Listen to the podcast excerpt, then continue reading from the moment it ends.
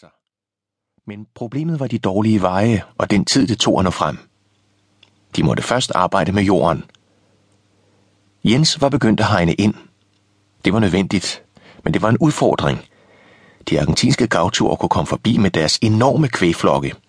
De drev bare flokkene videre og trampede hegn og afgrøder ned, så man kunne begynde forfra. Man sagde, at den argentinske regering absolut støttede opdyrkningen af pampassen. Men gauchoerne brød sig ikke om de fremmede. De ville have, at deres land skulle være, som det plejede. De følte sig generet af de nye folk, der strømmede ind fra Europa, og det kom samtidig til alvorlige uroligheder. Men det skete også, at man arbejdede sammen. Så snart det handlede om en arbejdsopgave, mand mod mand, så galt det om at arbejde, at duellere om, hvem der kunne præstere mest. Danskerne vidste, at hvis man viste gauchoerne respekt for det, de kunne med heste og på hesteryg, så kunne man samarbejde. Ingen dansker kunne nogensinde gøre sig håb om at blive halv mand, halv hest som gauchoerne. Det var nedarvet i generationer, lå i deres spanske og indianske gener. Gauchoerne var hårde mod deres heste, og de argentinske heste var varme i hovederne.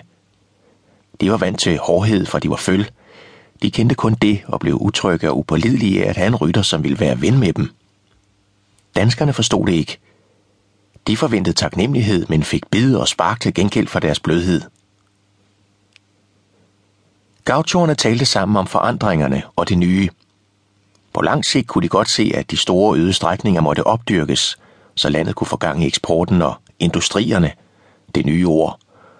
Men de ville ikke miste deres frihed, det liv, de havde levet i generationer, som heste, mænd og kvæg, der bevægede sig i bølger frem og tilbage over det frodige land.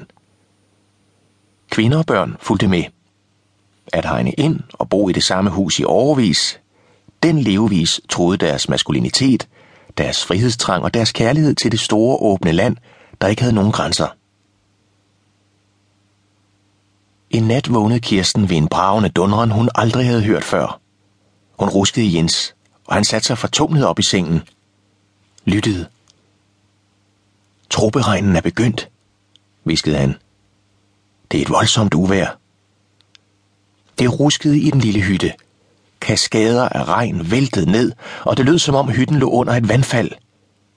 Regnen faldt ikke i striber som hjemme i Danmark. Den blev nærmest hældt ud i enorme spandfulde, mens tordenen rullede mellem bjergene.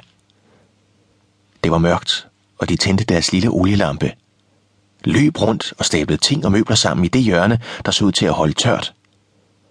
Vandet var begyndt at sive ind ved den intermistiske dør, da der lød et nyt brag. Der røg et stykke af huset, råbte Kirsten, skubbede sin brudkiste hen i hjørnet og hævde tæpperne op fra den lave briks. Vi må prøve at redde det, vi kan, og vente, til der er et ophold i regnen, så vi kan komme højere op ad bjerget, eller se at komme ind til byen, hvis huset bliver oversvømmet, svarede Jens. Kirsten trykkede sig ind til ham. Har du oplevet det her før? Ja, men ikke så voldsomt. Han vidste, at det blev et chok, når morgenen kom. Den afgrøde, der lige var begyndt at spire, var skyllet bort, regnet lagt ned, og Kirstens køkkenhave, som hun så møjsomligt havde gået og plantet, var nu bare en mudderpøl. Hvordan ville hun reagere?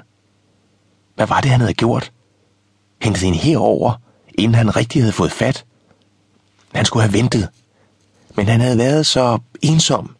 Han havde længtet så meget efter hende, at han samtidig havde troet, at han ville blive gal. Men det var egoistisk. Hun var så lille og fin. Alligevel kunne hun arbejde, og han havde beundret hende for at knokle så hårdt i den bagende sol. Hendes fine hvide hud var blevet fregnet, og næsen brændt af solen. Håret var bleget og tørt. Hendes hænder havde hård hud og flossede negle, selvom hun hver aften smurte dem ind i olie.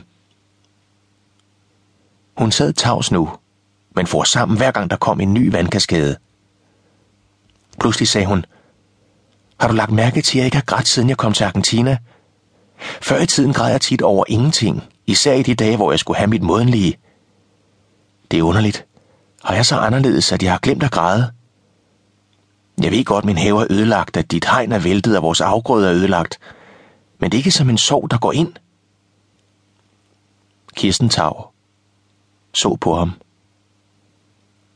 Dengang jeg var væk fra dig, da Marie havde besøgt mig, da jeg havde hørt det om dig og hende, der troede jeg, mit hjerte var sygt.